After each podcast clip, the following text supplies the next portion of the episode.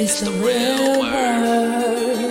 It's the real word. It's the real word. It's the real word. We on a mission and that's bringing y'all the truth. You know the problem, but we get into the root. The devil watching, yeah, he always on pursuit. But Jesus is our rock, so we shall not be moved. We on a winning team, so we can't lose. We say facts, cause we hitting y'all with proof. Started from the bottom, now we standing on the roof. As God as our witness, we gon' make it to the moon. When you want the truth, the world be hiding it. This the real word, we providing it. We got Ace, BK, Truth, Rick Star, and we plan to make a movie like it's Pixar. We came a long way from the plantation. We just trying to save your souls from damnation. So if you down with the message, tune in every week. It will lead you to the message that you seek. Uh, yeah. It's the real word.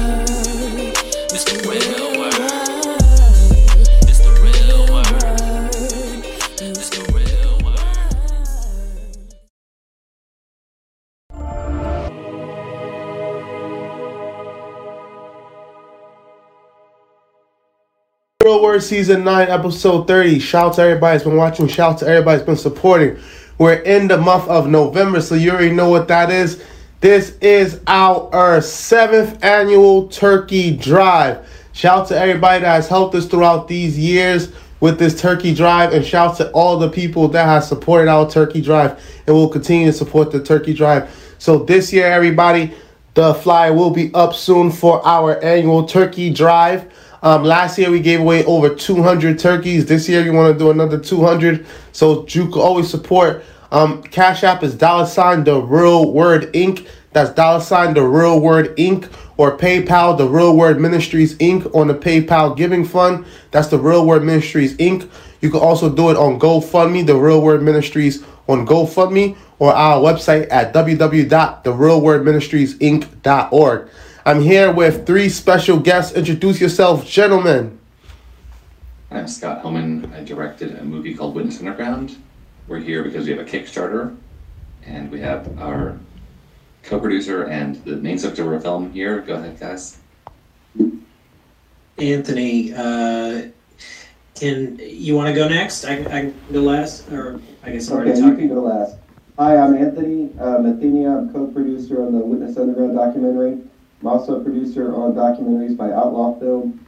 And you can check out on Tubi right now uh, another film I worked on. It's called Nightlife. It's about a ministry uh, presence in St. Louis and violent violence interruption. So that's Nightlife on Tubi.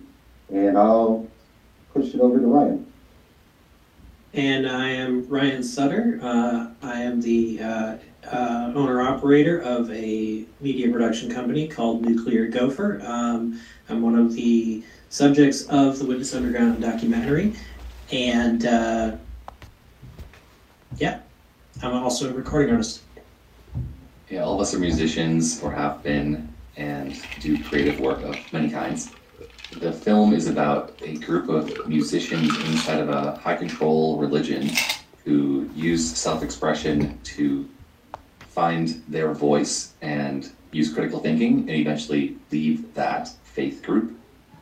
And the movie delves into what happens when, when that happens and then sort of landing on the outside of that community. So, what's the faith group? Jehovah's Witnesses. Were Were you guys Jehovah Witnesses? Yes. All three of you?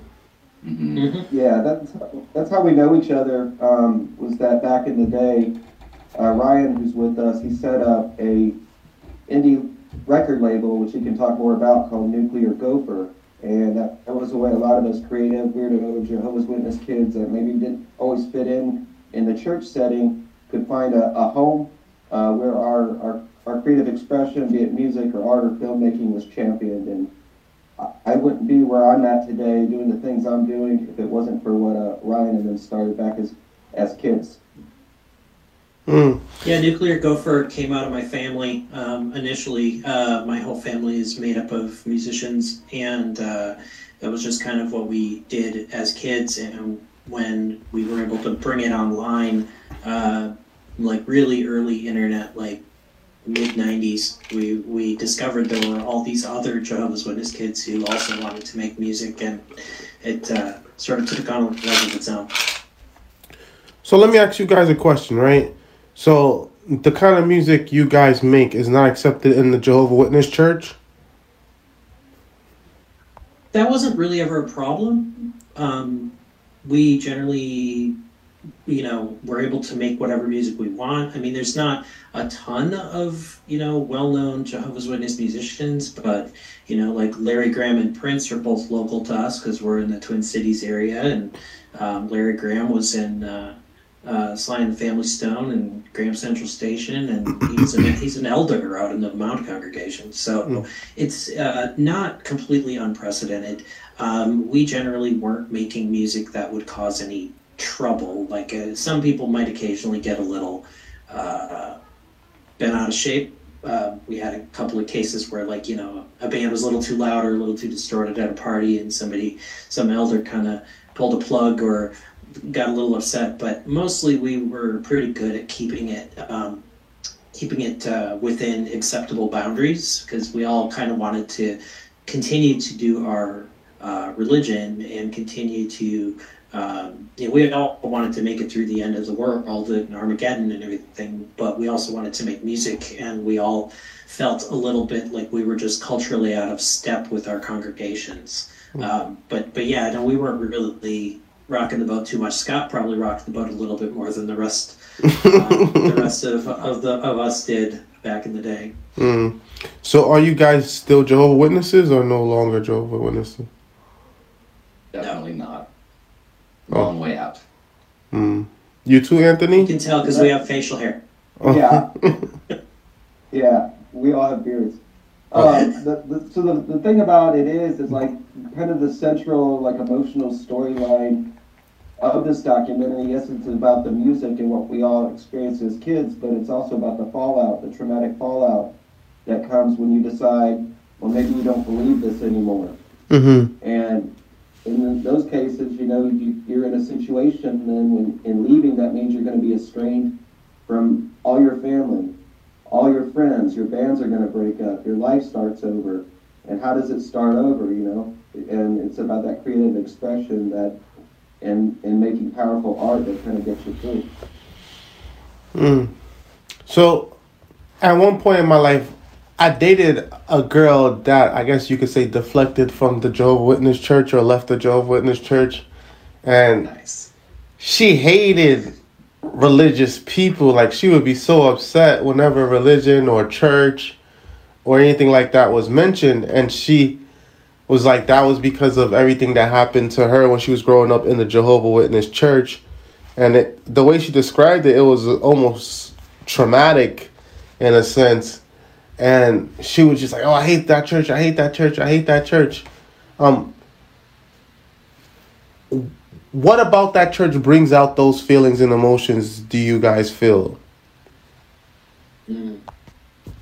I would say the film dives into exactly why, and that is everyone who gets out of that religion, leaves or is kicked out, walks away, whatever the situation, they get cut off from their family through shunning. It's a very extreme form of emotional abuse where you just don't ever talk to your family or they just won't ever talk to you again. Hmm. And the film dives into how that works. The de- we demonstrate that in the film through one person's story, and he's here, Ryan Sutter. so ryan Yeah. you ashamed out of your family or shunned out of your family Absolutely, yeah. Um, I was the when I started expressing that I didn't conform to the Watchtower beliefs and started saying that I, you know, I, I, I wasn't going to uh, stay on as a witness. Every member of my family cut me off. Um, in the last 20 years, I've only seen them a handful of times. Uh, and they're it's not so much a choice; it's it's kind of enforced. The um, the Jehovah's Witnesses are uh, essentially both a religion and also kind of a little bit of a business. There is a publishing company called the Watchtower Bible and Tract Society, and they publish all the literature, and that's what all the witnesses believe. And the Watchtower Bible and Tract Society has very severe uh, mandated requirements that if if somebody leaves, you're not allowed to talk to them under penalty of your own potential punishment. So Um, it's uh, if you get seen having dinner with me, for example. If my dad saw me, or you know, uh, had dinner with me, and somebody saw that, he could get in trouble, By who? and he could get kicked out by the other Jehovah's Witnesses. like when you say They trouble. him out. Okay, but like when okay, what's the benefits of being a Jehovah Witness? Good question. I was born into it, so I never had a choice. So I, I don't know, defer that. Um, the the benefits, I don't know. I, I can speak to why it appeals to people. Mm-hmm. Um, it appeals to them because you know it gives them a sense of community, um, a form of love. You know, a group where as long as they are Jehovah's Witnesses in good standing, they can be welcomed basically by other Jehovah's Witnesses all around the world. Mm-hmm. Um, as a Jehovah's Witness, those were the things that I valued. So it was kind of nice where I could be growing up in St. Louis as a musician and travel up to Minneapolis and uh, play a, a, a festival, a rock festival with Ryan. And because, you know, we were all Jehovah's Witnesses. But when you get kicked out, you realize that community, uh, these people you thought loved you, um, when they just immediately no longer talk to you, you kind of see how it was maybe a, more of an illusion of community and family and love than um, what the actuality of it is. Mm. Yeah, there's a there's a sense of um, the witnesses very much believe that they are the only true religion. Um, all other Christianity of any other stripe or flavor is false religion, and the and anybody even even other Christians, like other other people who you would think they would be fairly well aligned with, maybe with some doctrinal differences, they would consider worldly or outside. So they treat themselves and each other with a lot of love and a lot of like you can like Anthony just said. You know, I remember uh, my brother going on a, uh, his honeymoon. He went to Jamaica. And he didn't stay at a resort. He stayed with a local family he had never met because as soon as he showed up at the Kingdom Hall, they just put him up and it's there's a sort of sort of that global feeling of like kind of brotherhood and sisterhood among all Jehovah's Witnesses from all countries. They, they don't they don't they don't take up arms in military uh, uh, wars or anything. They're all conscientious objectors, so no witnesses are ever shooting other witnesses. So they got that's how they get people to feel very committed because they create a very closed space and a very like uh, connected space where you feel like everybody who is a fellow witness is a fellow extended family member. The downside to that is anybody who isn't a fellow witness is kind of an enemy, and um, that uh, there's a lot of you know it's still just people, so there's still a lot of things that go go on in the world of the witnesses that are that are really bad. I mean, there's there's people who die from not taking blood transfusions. There's a lot of child sex abuse. There's a lot of things inside of that organization, and it's um, it's traumatizing, I think, for a lot of people. But I don't think there's anything that really gives you that you couldn't get in any other church setting. If you know the people in your congregation of uh, Lutherans or Baptists or whatever, you can still love each other, right? Like I, I think the witnesses uh, oversell that that's really special uh, or unique, uh, but I think that's what gets people to stay is they create a community and a family there, and and that's also the fear. Because if you leave, you don't know anybody who's not a witness. You're not close to anybody who's not a witness. You're not even close to your own family members if they're not witnesses. So it creates a, a real disincentive to question anything or to go out. Mm. It, it almost sounds like a gang in a sense. Um, I personally, I grew up in something similar. Um, it's called the Seven Day Adventists. I don't know if you guys are familiar with these guys. I'm in a house of that group right now. Like the owners of this place that are like living in the building next door. They have all their church books everywhere. And there's a church down the street. They're living in the Seventh Day Adventist house. The witnesses are actually an Adventist offshoot. So yeah, they're very closely related.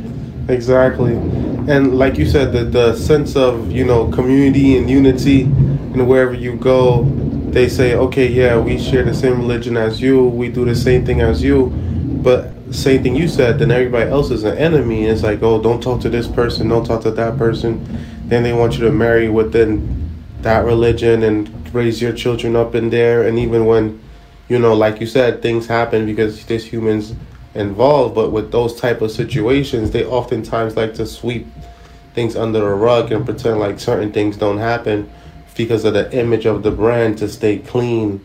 So they like to have those perfect clean images, and I feel like that's what traumatizes the people involved because they have to pretend like it never happened and sometimes there's a lot of traumatic things that happens in these churches and in these groups that's covered by you know the brand so what do you guys think about that I think you said it perfectly. That all checks out with the Jehovah's Witnesses too. The protecting of their image is the number one thing. They litigate against a lot of like they know that there's a problem in their religion. They're fighting battles in court in many many countries constantly, and they are just trying to protect their image and say like it didn't happen, but like you just. But then they pay forty million dollars to the victim every year, or ten million dollars, or eight million dollars, or seven hundred thousand dollars, or whatever the number is and there's class action lawsuits, and there's like 14 Jehovah's Witness rapists on trial in Pennsylvania right now, um, all simultaneously.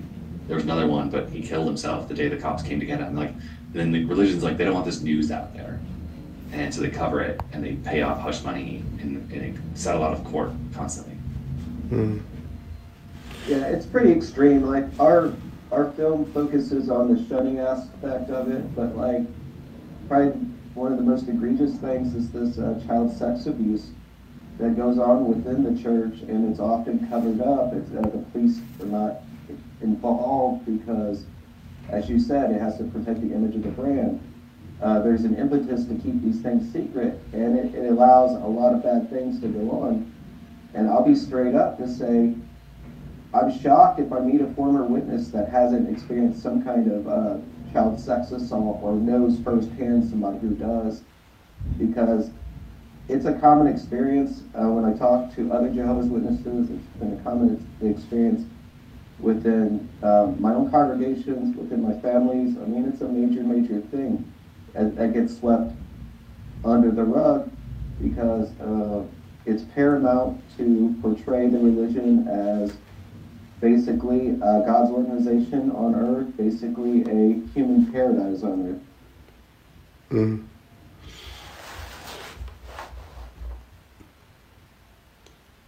You know, all of us that grew up in these religious households, and you know, especially those that inherited religion and wasn't able to pick it, we oftentimes go through life defending this religion, and you know that's part of being a part of a religion is defending your faith.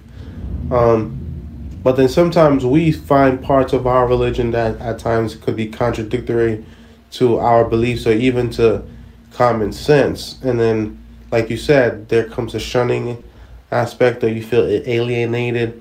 So, how, what advice would you have to a young person on how to deal with that? Like no longer being part of a community or dealing with the shunning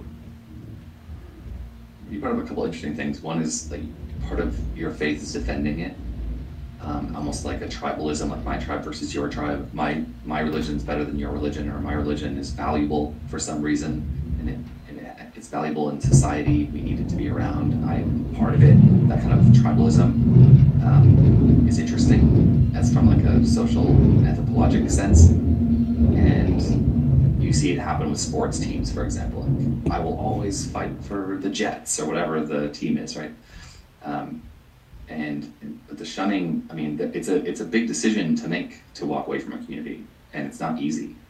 Um, but there, one of the things our film demonstrates is people who have have we've humanized the the religious experience, and then you, we show how someone has a couple of different people have sort of logically and emotionally and like they've done the research to like and they found that this wasn't for them, or they, they didn't believe in God anymore, or they they don't believe exactly what the religion teaches, and you kind of have to believe everything, or you're not one of them.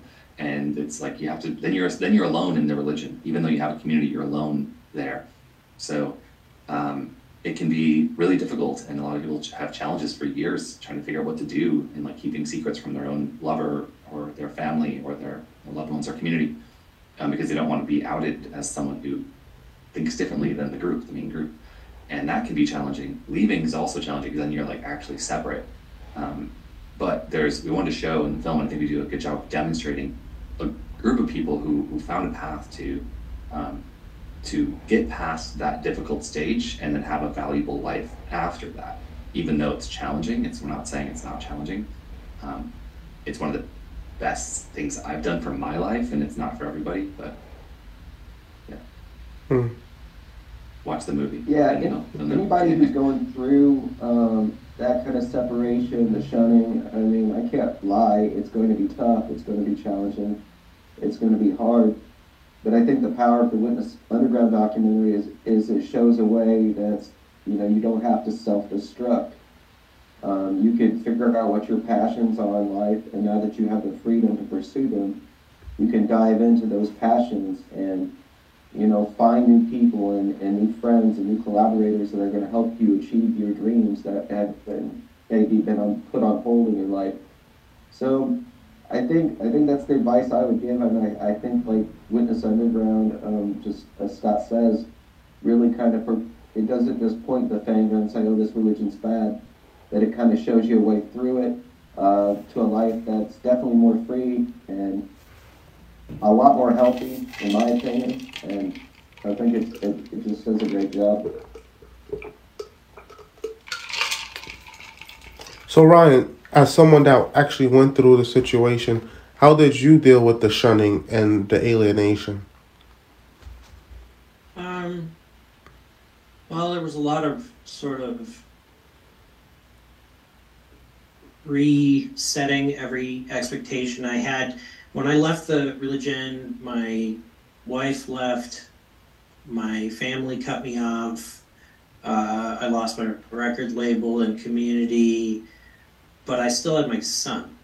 Um, and so I had a person in my life who um, did not shun me or cut me off or anything. And in fact, he was like nine years old at the time, and I remember telling him, and he was just like, "Oh, I was wondering when you were going to stop being a witness," basically. um, so, what was great was uh, um, I had a motivation to um, understand what I really stood for and understand what I really believed for him and that that was enough of a lifeline that I was able to meet new people. I was able to make new friends. I did a lot of writing. I did a lot of therapy. I did a lot of reading. I attended some other uh, churches just to see what was out there and become familiar with the world that I hadn't known about. And it, it was a really intentional and very um, intense, like two to four years of mental deprogramming and mental reprogramming, and uh, and you know now I have. Uh, and, and what was great was in, in doing that, I did a lot of that where I actually posted things online and blogged about what I was exploring and what I was learning. And that actually ultimately helped lead to other people coming out as well um, from my old old uh, community. So I started regaining some of the people from the past, some of whom are in this documentary. Um, I started uh, uh, making new friends. Uh, I met a new person, uh, love interest, and we dated and we got married, and we've been together now for like 17, 18 years. Um, so, you know, it was really devastating, and I didn't get um, an easy ride out of it, and I never really did get my main core family members back. But I I made music. I recorded a bunch of albums. Um, I went to therapy. I did a lot of writing and I did a lot of reading and I gave it time. And, you know, uh, it, it ultimately, like, there was a time about five or six years after I had left the witnesses and I was. I was actually in the basement having a recording session with uh, with Eric and Cindy, who are uh, in the band High TV in the movie, and uh, we were downstairs working on actually some of the earlier high TV stuff. And the doorbell rang, and I went upstairs, and it was a Jehovah's Witness sister.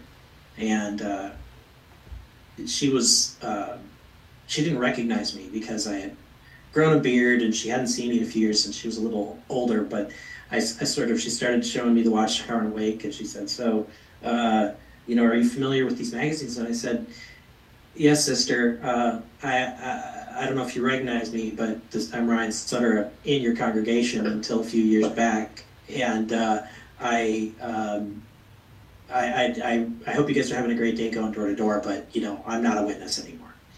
And she looked a little taken aback and she said, Do you think you found something better? And now, nobody had ever asked me that. And I was like, Yeah, yeah, absolutely. it was just this huge moment for me to be like, Yeah, this is better. This is way better. I mean, it was like hard, but if a witness comes to my door and asks me flat out, Do you think your life is better now? The answer was just, Duh, of course. What made you leave?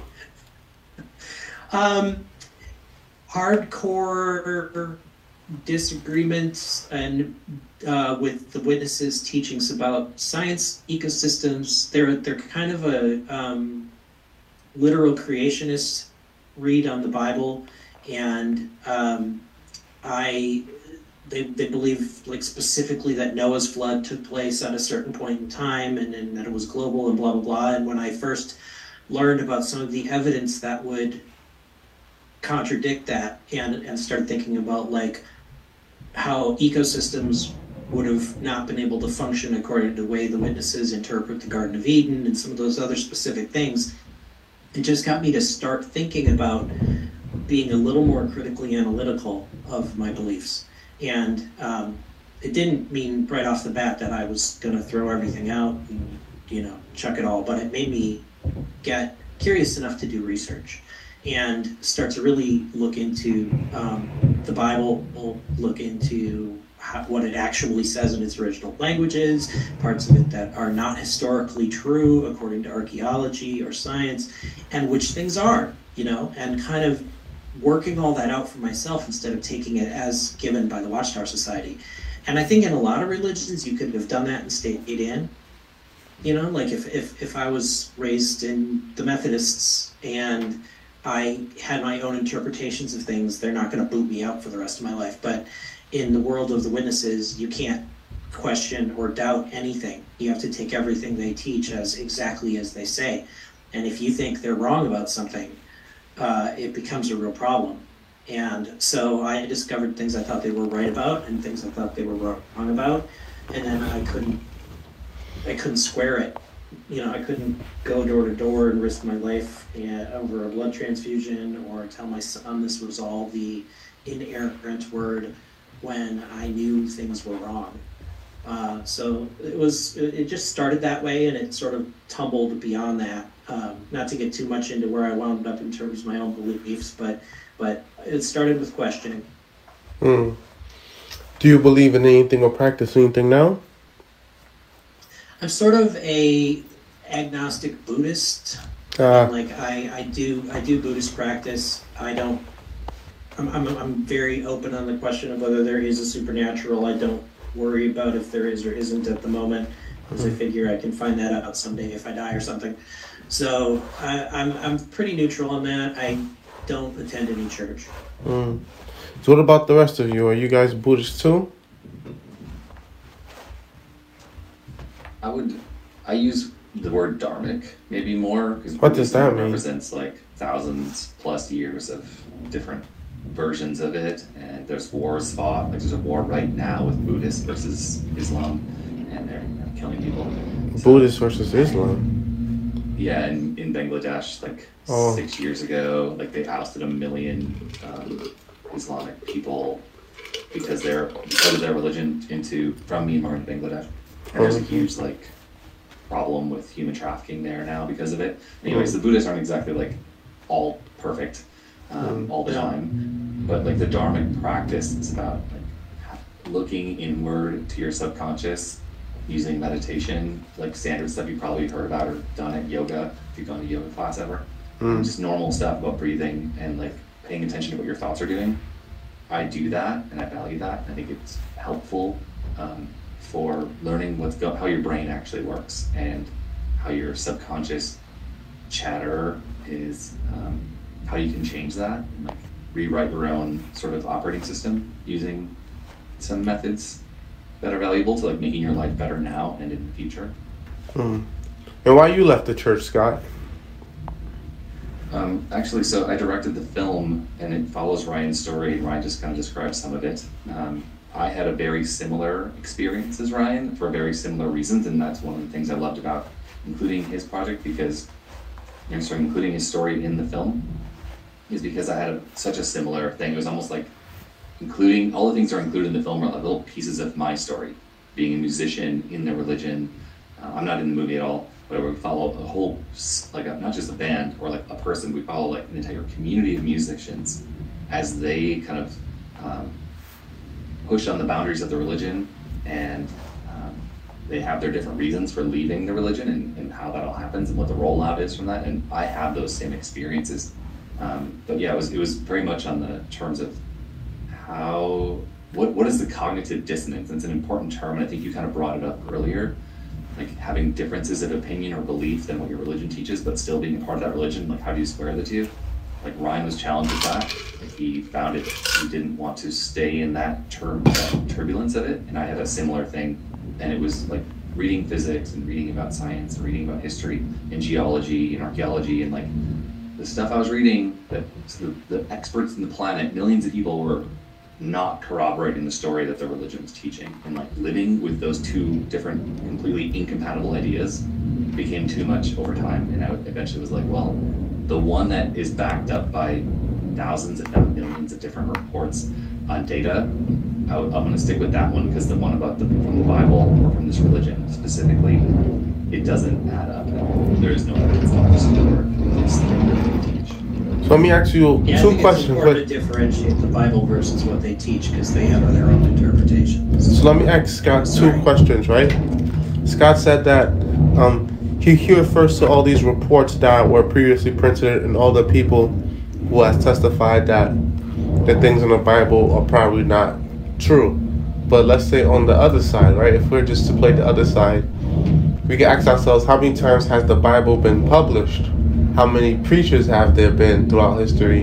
How many people have preached the word of God? And how many Christians or, you know, whether they're Jehovah's Witnesses or Baptists or Jewish or whatever it is that's preaching the same doctrine, like how many of them have come across, you know? So I think there's people fighting for for each side. And I feel like they have their own reasons for fighting it, and that's why we're asking for your reasons why you guys are against it. It's not so much that any of us are against it, it's more that, I speak for myself, I'm not against a religion or the Bible. I just don't think it's as valuable as I used to, and I definitely don't think, I, I don't really use it in my life. I mean, it's a collection of literature. Like, Bible, is from Biblioteca, it's a library of books, 66 books, and it was the books that somebody thought was a great collection, they put them together. Like, there are other books too I find have more value than that collection of books. And I think society also does that. We have amazing libraries across the world filled with other kinds of knowledge that are not that. And, you know, a lot, a lot of what's in the Bible is based in Greek mythology, like a lot of the New Testament is based in Homer and the Iliad. There's actual mythology, or like uh, the wow, what's the deity from Egyptian mythology? Um, Horus, like Osiris. Egypt- Horus, Horus, like the supernatural stuff that Jesus does. Horus did a lot of that stuff. And so, like, well, where did they draw that from? Is it did actually Jesus do that, or is it actually a Horus thing? Like, just questioning that and looking into it. I'm not saying it's invalid, invalidates the entire collection of literature. Uh, but there's new literature. Like, we could have another book added to the Bible that maybe like included how evolution works, and just one page from Wikipedia might do the trick. For example, Mhm. Yeah, I I think it's very. We tried real hard with the documentary not to make this a, a religious debate because we're all. I think we're all in agreement um, amongst ourselves that the important part is to be free to learn what you believe Yeah, of course. your own your own research, your own your own you know conscious meditation, your own. Um, it's your path. It's your life. You have to live it. You are responsible ultimately for what you do with it. And there's a line in a Jehovah's Witness song that says, "We must act together as one. Independence wisely we shun. harmony and oneness of mind bring peace of rarest kind. The the it, it's really creepy when you think about that. Like it's basically like we have to all think the same thoughts. We have to all read the same things. We have to all be in the same place.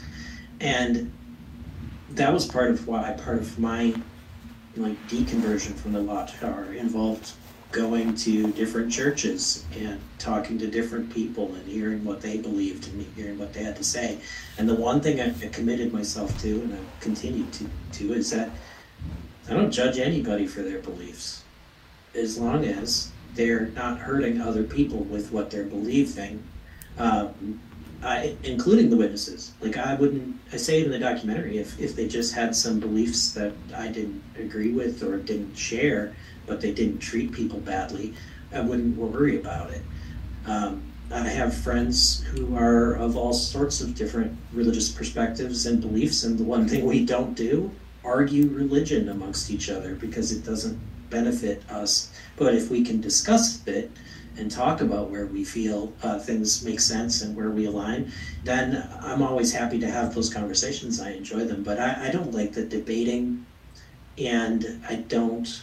And, and the documentary doesn't go real far into like, okay, here's why this or that with the with the Watchtower teachings, because it just it's not a super productive thing to do, and it doesn't really help people connect on their shared humanity and connect on their sh- like develop mutual respect for each other. And i think that's the thing that personally is my goal with this documentary is i want people to respect other people's freedom of conscience. I want people to respect other people's freedom of belief and to be able to allow that to happen. And that's not something that's allowed inside this particular religion. Mm. So Anthony, let's ask you because we haven't heard from you. Um, what was the reason why you left the Jehovah Witness Church? You on mute. You on mute, Anthony. Anthony, you on mute. There we go. Sorry. Um, it was questioning um, my beliefs. Uh, I feel like Scott and Ryan came at it from a scientific angle. Uh, basically, my deconversion was just reading the Bible. And in reading the Bible, you know, kind of with an open mind, that I could see how it wasn't always aligned with what I was being taught. Unfortunately, within the witnesses, you can't hold a contrary thought even in your mind. It's considered apostasy. And so when elders found out and started looking at me suspiciously and found out, you know, my beliefs weren't 100% in line, it was, you know, determined that I was a child of Satan. That was actually said on the platform against me, uh, that I was a Judas, and, you know, that I was an apostate. And so that was kind of my exile from that. What exactly did you do for them to call you a traitor? What's that? What, how do they call me? Why- No, no, no. I said, what exactly did you do? I shared a I shared a private email with someone within the congregation, uh, expressing my thoughts about something that wasn't totally in line, and I was brought back into the back room and asked, "Did I write the email?" And I had to admit that I did because I wanted to be truthful and honest, and that just kind of started the ball rolling with these uh, judicial committees and stuff that they, these basically church legal systems they have in place where you go there, um, you have at least three men that kind of sit as a judge, jury, and executioner. Uh, you're not allowed to have any kind of witnesses there, any kind of defense. It's just you. And, you know, they basically had asked, do you believe this? And I said, no, I did not believe this. And so it was pretty cut and dry. I couldn't remain within that, that religion anymore. What did you write in the email? Uh, it's kind of like technical and niche and stuff like that, and I don't know. It's just kind of like a, a little Jehovah's Witness thing, but basically, uh, the Jehovah's Witness doctrine they preach that the United Nations was the wild beast of Revelation, Mm, and churches that supported the United Nations was the harlot on that wild beast.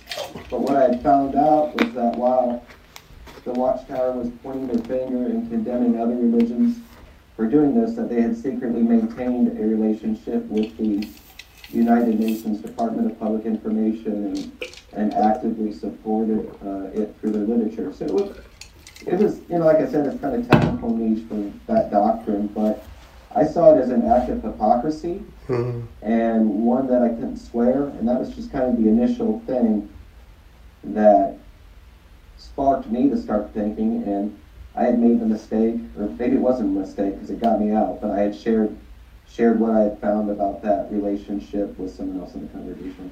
And they told on you. Yes. Basically, so yeah. Wow. But that's just kind of how it is. You can't share private beliefs with others. You can't share private doubts with others unless you know they won't narc you out to the congregation. But And it's hard to know if they will or not.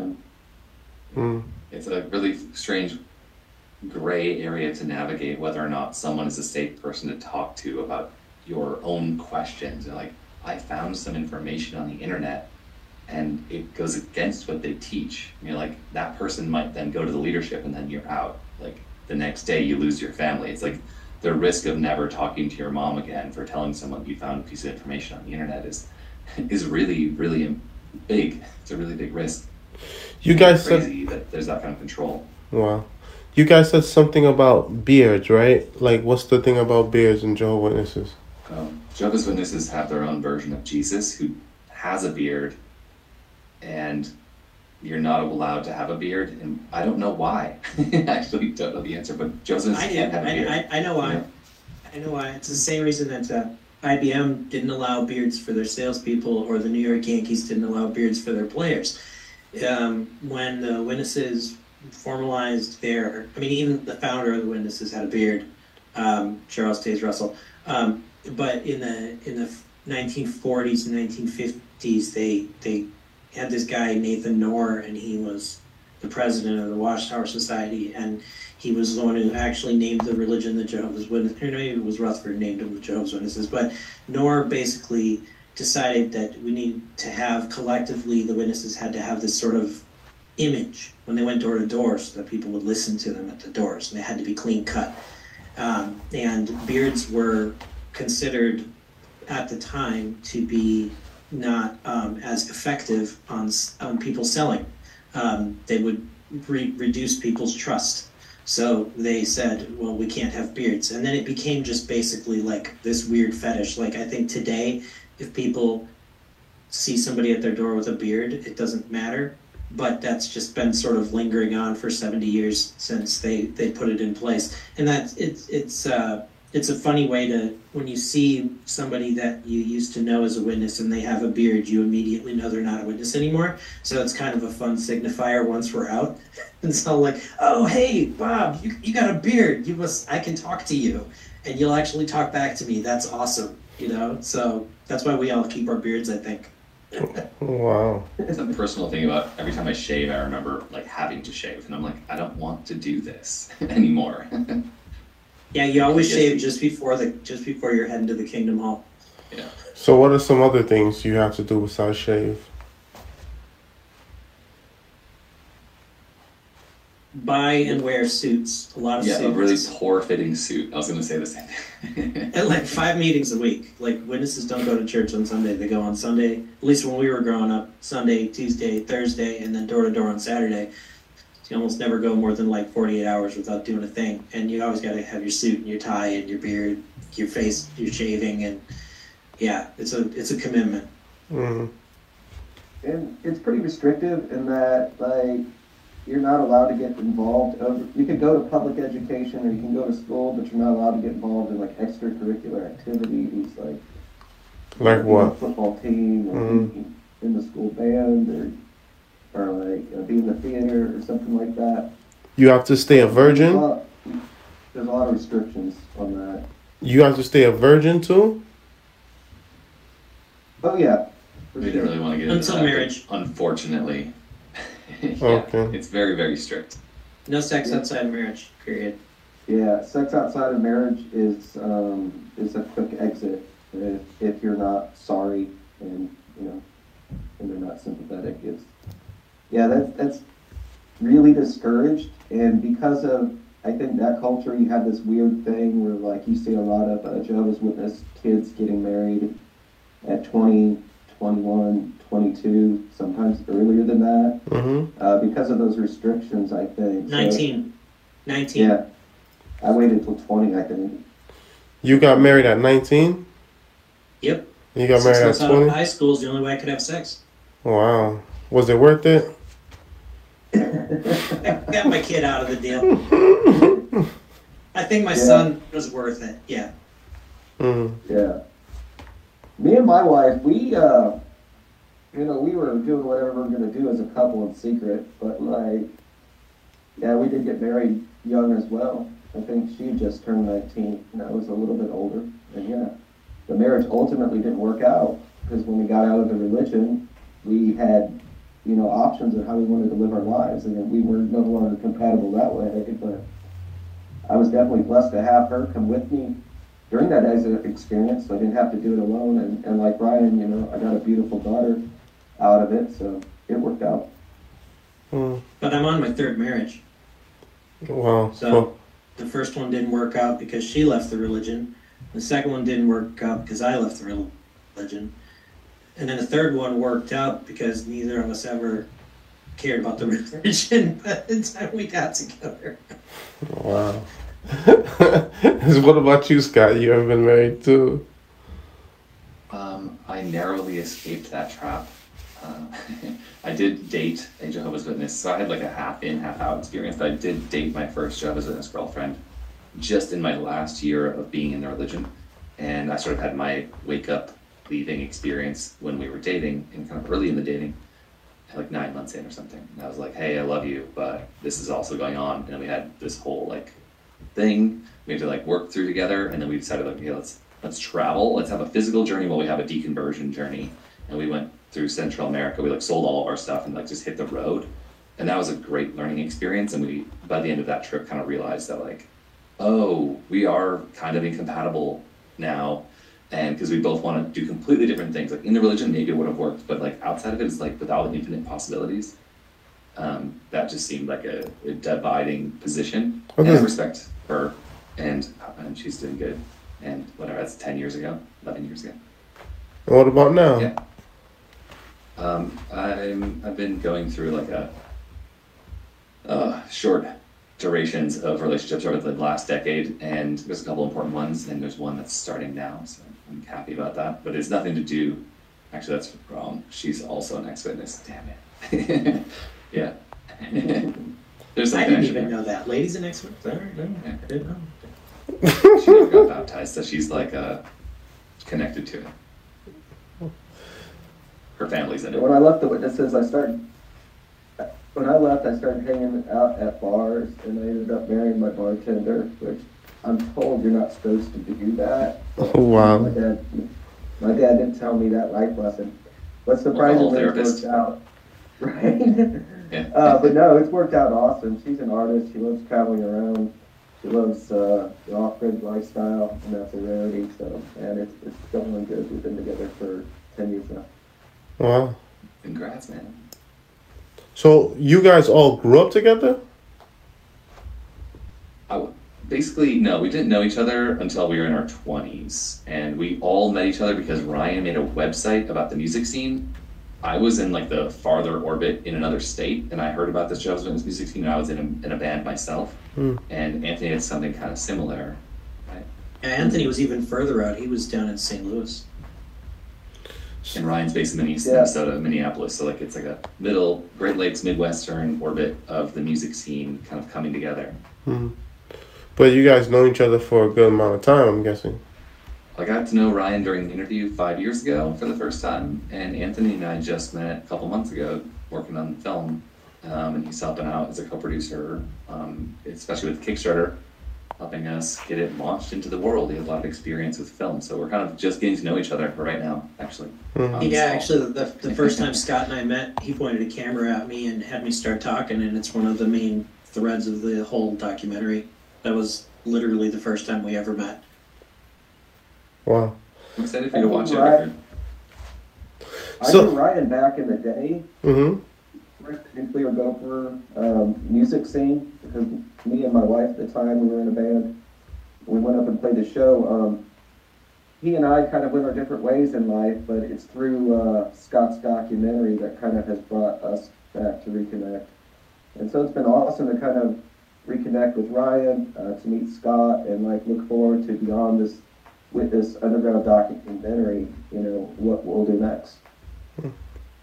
So speaking of Yeah, the, we un- definitely want to get some more creative projects underway. of course, of course. Speaking of the documentary, if someone wanted to support the documentary and support the Kickstarter, how could they do that? Or where So can right they do it? There's a live Kickstarter, and our website redirects to it. It's it's witnessunderground.com, and that website will be live forever.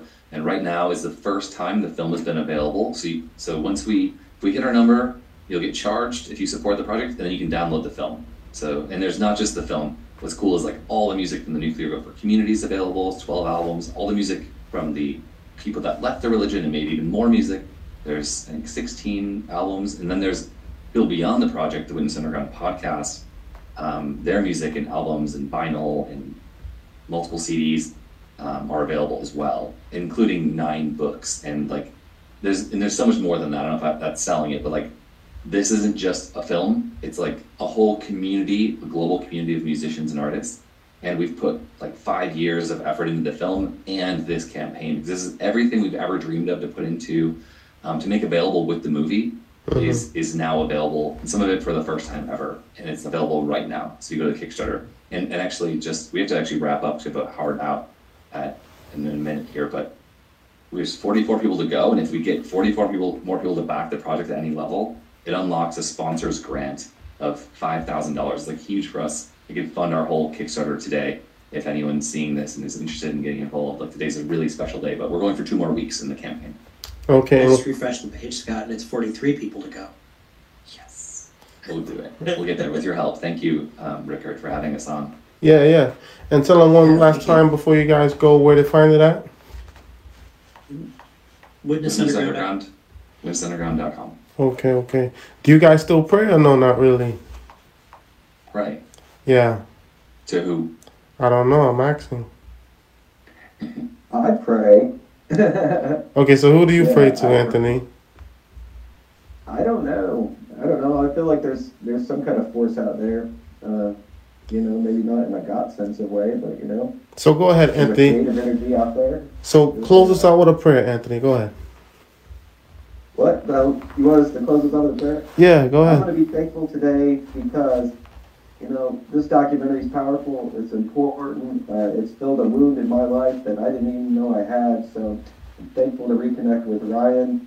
I'm thankful to work with Scott. I'm thankful for you and what you're doing and having us on these shows and getting the word out about what people are doing. So I'm just going to ask that, you know, we go on keeping on, we build, we progress, we do awesome things, we collaborate, and we just shine brightly. So that's my prayer. Amen, amen. Amen. Amen. Thank you, gentlemen. Take care. Thanks a lot, Benny. Take care. Appreciate Thank it. you. This is wonderful. It's the Real Word. It's the Real Word. It's the real